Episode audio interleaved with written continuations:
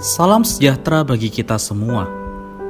Emana kembali hadir dengan podcast pembahasan firman Tuhan. Semoga firman Tuhan yang murni mampu merawat batin kita, menguatkan roh kita, dan membangun iman kita di hadapannya. Silakan menikmati podcast Emana hari ini. Salam damai sejahtera saudara-saudari para pendengar podcast Emana.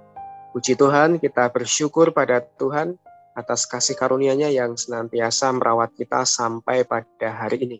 Dan puji Tuhan, kami juga bersuka cita boleh kembali melayani Sosari dalam podcast Emana kali ini. Puji Tuhan juga sudah bergabung yang akan sharing firman Tuhan kali ini, Saudara Kenny. Puji Tuhan, Saudara Kenny. Shalom, saudara-saudari para pendengar podcast. Saudara puji Tuhan, Amin. sungguh sukacita bisa kembali kita berdua bersama-sama membahas mengenai firman Tuhan. Semoga firman Tuhan hari ini menjadi satu terang, satu inspirasi, bahkan satu uh, dorongan untuk kita lebih maju di depan Tuhan. Amin. Puji Tuhan, topik yang akan dibagikan oleh Saudara Kenny kali ini Judulnya adalah Hati Allah. Judul ini diambil dari satu ayat firman Tuhan di dalam kitab Yohanes pasal 3 ayat 16. Karena Allah begitu mengasihi dunia ini, sehingga ia telah mengaruniakan anaknya yang tunggal, supaya setiap orang yang percaya kepadanya tidak binasa, melainkan beroleh hidup yang kekal. Puji Tuhan dari ayat ini, wahyuan seperti apa yang bisa dibagikan, Saudara Geni, silahkan. Baik, kita masuk ke dalam Yohanes pasal yang ketiga, dan khususnya hari ini kita akan membahas atau mengupas mengenai hati Allah yang diwahyukan di dalam Yohanes pasal 3 ayat 16.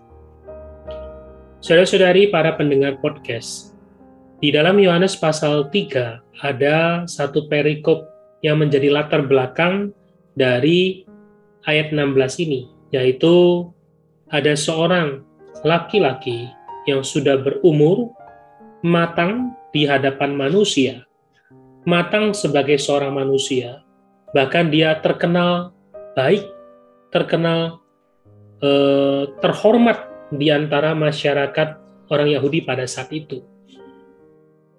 Laki-laki ini bernama Nikodemus. Dia adalah seorang yang sangat terpelajar.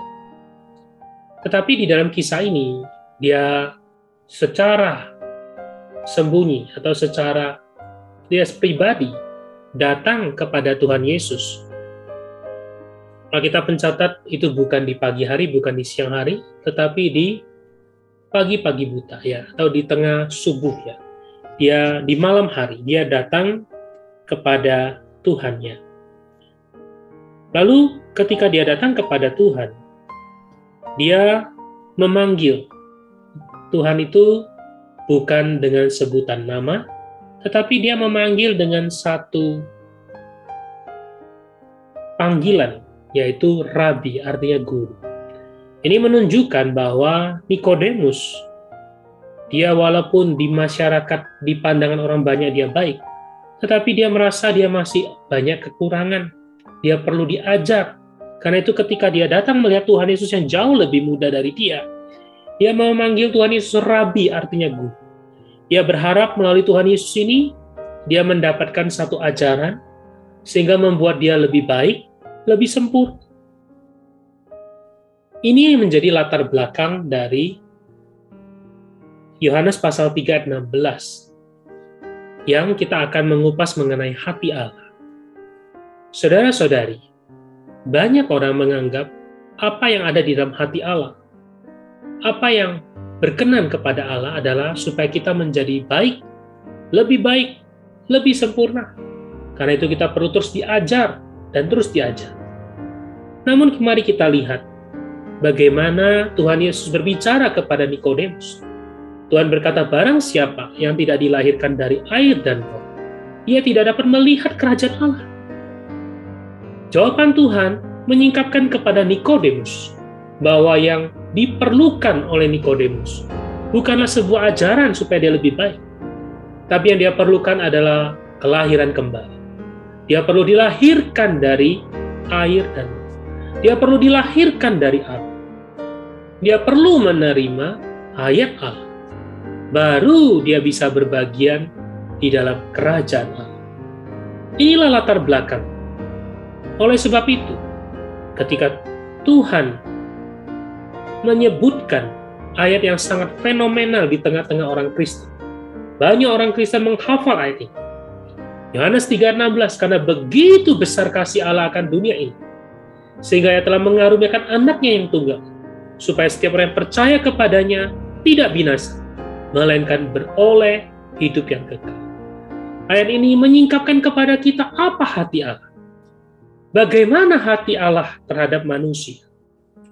Di dalam ayat ini ada empat poin yang penting. Yang pertama adalah Allah begitu mengasihi manusia, mengasihi dunia. Poin yang kedua adalah dia mengaruniakan anaknya yang tunggal. Lalu poin yang ketiga adalah supaya setiap orang yang percaya kepadanya. Dan poin yang keempat adalah tidak binasa, melainkan beroleh hidup yang kekal. Ayat ini menyingkapkan bahwa Allah memiliki satu kedambahan. Allah telah menggenapkan dua poin pertama. Allah mengasihi manusia. Karena itu di atas diri Tuhan Yesus dia menjadi manusia. Dia bahkan mengaruniakan anaknya yang tunggal yaitu Tuhan Yesus Kristus. Untuk apa sesaudari? Supaya melalui dia kita bisa percaya. Melalui dia kita ditebus dia sebagai sebutir biji gandum yang jatuh ke dalam tanah dan mati. Dia menghasilkan kita banyak butir. Nah, namun bagaimana kita bisa menjadi banyak butir ini? Maka kita perlu melakukan poin yang ketiga, yaitu perlu percaya. Percaya adalah menerima. Yohanes pasal 1 ayat 12 dikatakan, mereka yang percaya itu mereka yang menerima dia. Nah, saudari, hari ini Allah telah menggenapkan dua poin pertama maka kita perlu melakukan poin yang ketiga, yaitu percaya menerima Allah, menerima putra tunggal yang telah dikaruniakan kepada kita. Maka kalau kita menerima, kita akan mengalami poin yang keempat. Kita tidak akan binasa, melainkan beroleh hidup yang kekal. Hidup yang kekal ini bukanlah hidup yang akan datang. Hidup yang kekal ini adalah hidup yang berkualitas, hidup yang bermakna, hidup milik Allah. Oh, artinya kehidupan Yesus, kehidupan Allah terlahir di dalam hidup kita. Inilah yang diperlukan oleh Nikodemus, dilahirkan kembali. Inilah juga diperlukan oleh kita. Maka hari ini apa yang perlu kita lakukan? Kita perlu percaya, menerima dia.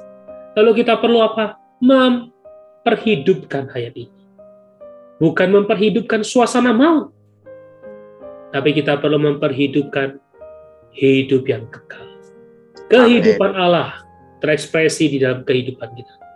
Inilah sesaudari hati Allah. Amin.